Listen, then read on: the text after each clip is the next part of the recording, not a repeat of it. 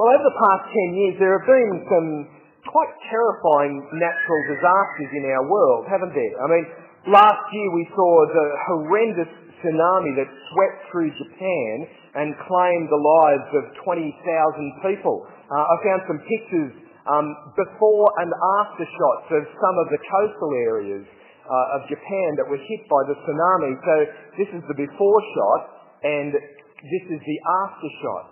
I mean, it's quite terrifying, isn't it, to see all of those homes just swept away by that massive amount of water that came through. But jump back a few more years, back to 2004, and it was the tsunami that hit Indonesia. Somewhere close to 300,000 people were killed. Uh, the water hit with such force that huge boats were taken kilometres inland and dumped there by the waves. So what do you think when you see that kind of suffering? What is it that goes through your head when you see those kinds of natural disasters? Well, the natural response for a lot of people is to say, where does God fit into all this? I mean, with both of those tsunamis, uh, there were news stories where victims and journalists alike were saying, why did God let this happen? And it's a reasonable question to ask, isn't it? I mean, if we believe in a God who rules over everything, is in control of the whole world, if you believe in a God who is all powerful, then it's logical to ask, why did he let this happen? One of the things that seems to happen when there are disasters like this that happen in our world is that people want to suggest that it's actually God's punishment that it must be something that those people have done wrong. That was certainly the case with both of those tsunamis. There were people who came out very quickly afterwards and said it must be God's judgment on them. Uh, a similar, similar thing happened with the bushfires that we had in Victoria just a few years ago. There were people who were saying that was God's judgment on Australia, that God caused that to happen because of the sinfulness of the people. It's a nice neat equation, isn't it? Bad things happen to bad people. Bad things happen to people who must obviously deserve it. And I think that there's a lot of people who think that way.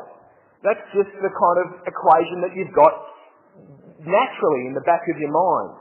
If you see bad things happen, well, it must be that you've done something wrong. Well, this morning we're looking at a psalm where the writer wants to question that equation.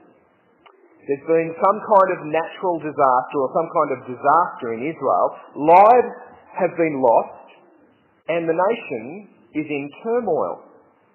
And the writer of the psalm wants to know why. Why has God let this happen? Now, when the psalm begins, if you've got it there in front of you, you probably notice that the first few verses, the first seven or so verses, are, are really, really a psalm of praise. Now, the writer's wanting to talk about how God has acted in the past, how God has dealt with Israel in the past. And he wants to say that when they went into battle, they knew that the victories that they won were because God was with them, because God brought about those victories. Uh, he knew it wasn't their strength that had brought about the victory, or the size of their army, or the quality of their their their, uh, their battle gear. Uh, look at what it says in verse three. It was not by their swords, he's talking about his forefathers, it was not by their swords that they won the land, nor did their arm bring them victory. It was your right hand, your arm, and the light of your face, for you loved them. But it's not just what they've heard about God in the past. The writer also can say for himself that we've seen you at work. Verse 4, he talks about the present tense. So verses 1 to 3 is talking about what's happened in the past, in their history. But verse 4, You are my king and my God, who decrees victories for Jacob. Through you we push back our enemies. Through your name we trample our foes. I do not trust my bow. My sword does not bring me victory. But you give us victory over our enemies. You put our adversaries to shame. They know that their success has only been because of what God has done for them. as I said, it, it kind of starts out looking like it's just going to be one of those psalms of praise where the writer's wanting to thank God for all of the wonderful things that he's done, for the way that he's provided for them and cared for them and, and enabled them to have these victories. But then in verse 9 it changes. It goes to being a psalm of lament, or even a psalm of complaint, or as someone in our Bible study group said on Thursday night, just a good old-fashioned whinge is what it starts to sound like there in verse 9. Now what's happened seems to be pretty clear. Israel has gone into battle, but they've suffered a fairly substantial defeat. Now we don't know exactly which incident is being talked about, but we do know that the defeat has been a crushing one. And with every verse, it sounds more serious. I mean, have a look at verse 9. He says that they've been humbled and rejected by God, that God is no longer with their armies. Verse 10, they've been forced to retreat. They've been plundered by their enemies. Verse 11, they're devoured like sheep, scattered among the nations. Verse 12, they've been sold off as slaves for a pittance. This has been some defeat. And it doesn't end there. We read in verses 13 to 16 that they're being continually taunted and mocked by the nations around them. And the writer is obviously asking the question, why? Why has God allowed this to happen?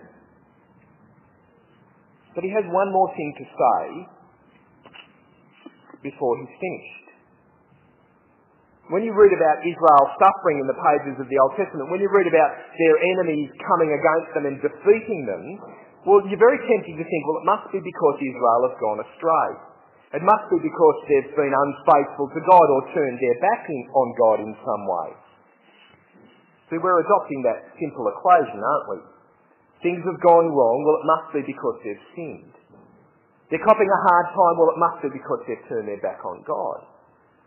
And you could kind of be forgiven for thinking that because sometimes that is what happens in the Old Testament.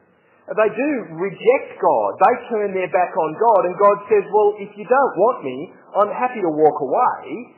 And that's when their troubles begin. That's a regular pattern in the pages of the Old Testament. But that's where this psalm is a little bit unusual because look at what he says in verse 17. All this has happened to us, though we have not forgotten you. All been false to your covenant. Now, I don't know about you, but, but I think at that point you're very tempted to think, yeah, sure, but, um, but you must have done something wrong. I mean, these things couldn't have happened to you unless you had turned your back on God. But the writer really wants to drive the point home. He wants to go to great lengths to say, but we haven't sinned. He goes to great lengths to explain that their suffering hasn't come about because of anything that they've done. Uh, look at it again, verse 17, they haven't forgotten God. Uh, they haven't been unfaithful to the covenant. Verse 18, they haven't turned their hearts away from God. They haven't strayed from the path that God wants them to walk. Now, now make sure you don't misunderstand what he's saying here. He's not suggesting for a moment that we're squeaky clean, that sinless perfection is what defines us. He knows that they're sinful people who make mistakes. But what he's saying is, we haven't broken our covenant with you, God. We haven't broken our covenant with you in a way that would mean we ought to be punished like this. He's not boasting before God. He's not saying, God, we've been good, so you owe us. No, the writer knows that God owes them nothing. They're in the land only because God has been gracious to them. They are God's people just because God is gracious. Wasn't anything that they have done. There's nothing special about them. God doesn't owe them. So the writer's not saying, come on God, you owe us. He knows that God owes them nothing. He's just trying to understand why this has happened. When the disaster comes upon them, it's normally because they've sinned, but this time they haven't sinned. So what's going on, God? Oh, I always hate missing the end of a movie. I, I don't know, you've had the experience, you know, the phone rings and you have to duck out. There's 15 minutes to go. You're just about to find out who done it or, you, or you're just about to get the movie resolved and find out whether or not the boy really does get the girl in the end. And you have to miss it. It's, it's a bit unfulfilling, isn't it, to have watched that first hour and three quarters of the movie, but you don't actually get the answer in the end. And I think this psalm is a little bit like that as well. That it's a bit unsatisfying. We've heard all of the questions that he wants to ask. He's made a pretty clear argument, but we don't get any answers.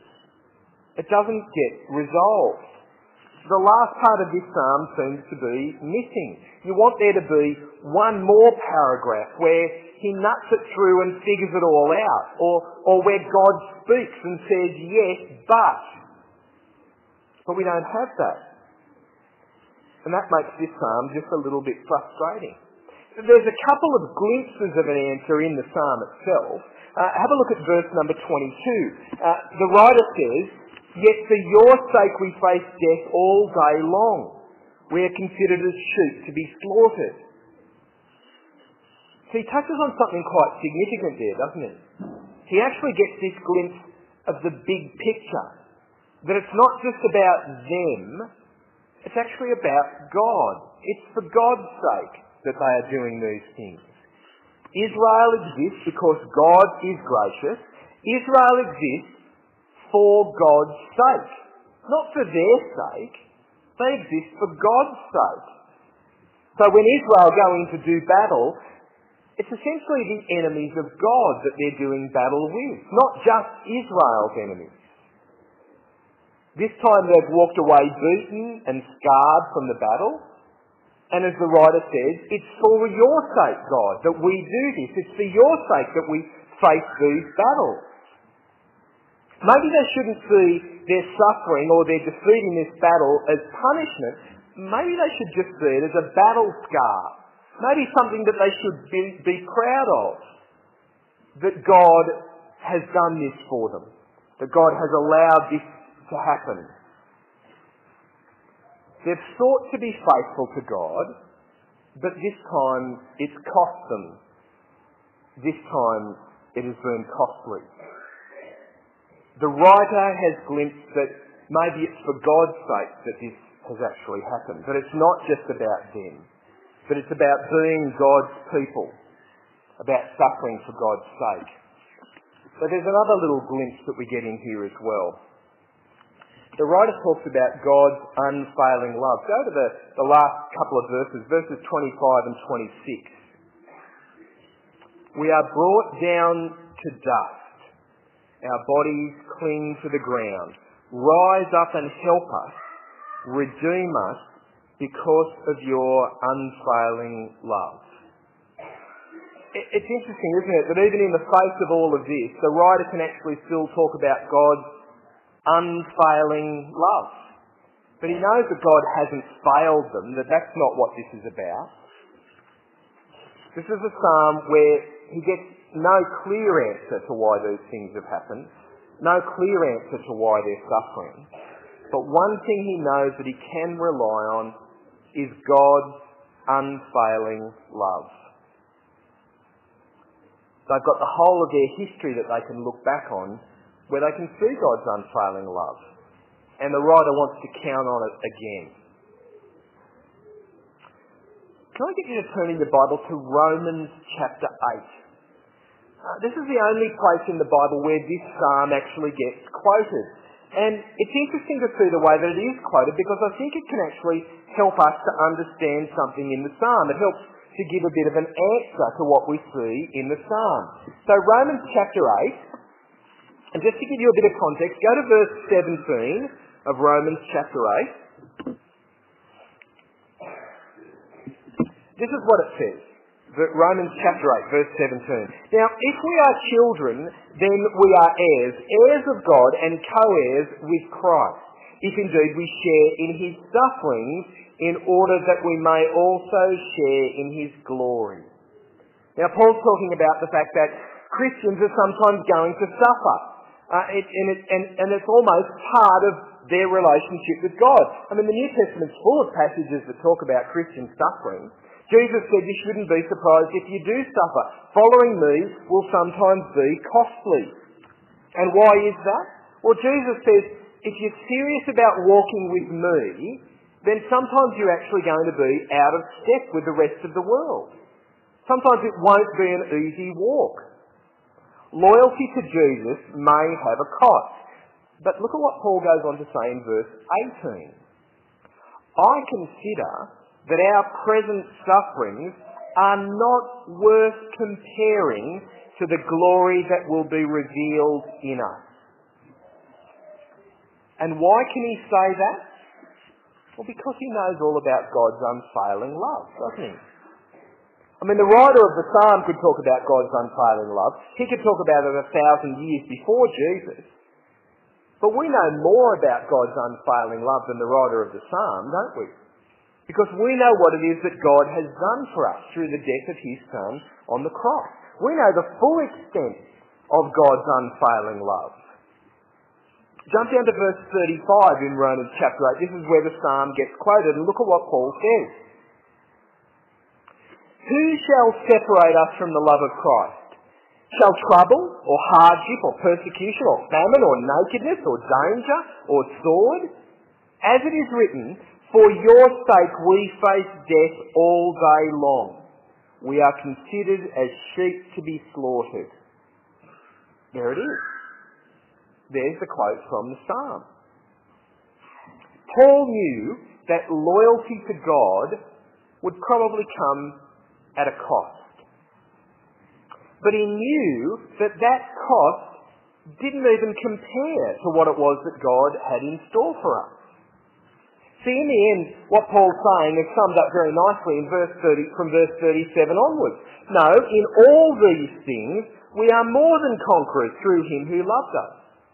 No matter what hardships we might face, no matter what struggles we might have, no matter what difficulties we might face because of our relationship with God, Paul says we are more than conquerors. And verse 38, For I am convinced that neither death nor life, neither angels nor demons, neither the present nor the future, nor any powers, neither height nor depth nor anything else in all creation will be able to separate us from the love of God that is in Christ Jesus our Lord.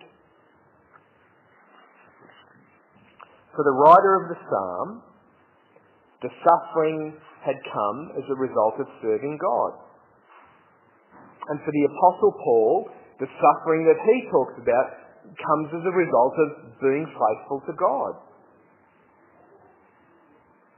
Can you think of times in your life where your loyalty to God has meant difficulty or hardship to you?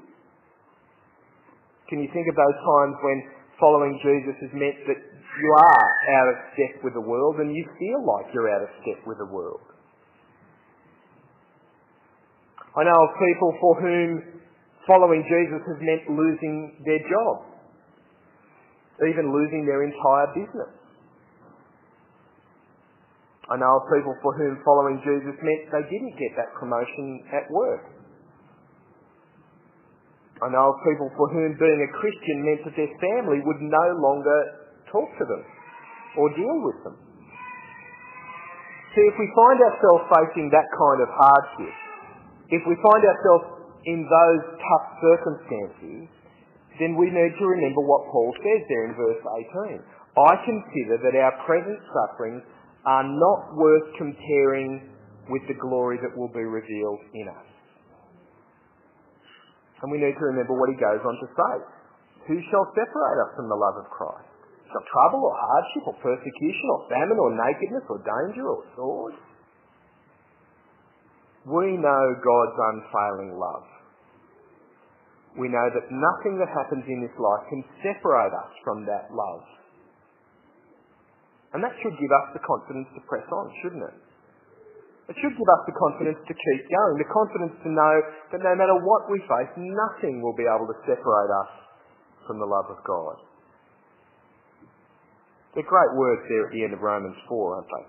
So Romans 8. Now in all these things, we are more than conquerors through him who loved us. For I am convinced that neither death, nor life, neither angels, nor demons, neither the present, nor the future, nor any powers, neither height, nor depth, nor anything else in all creation will be able to separate us from the love of God that is in Christ Jesus, our Lord.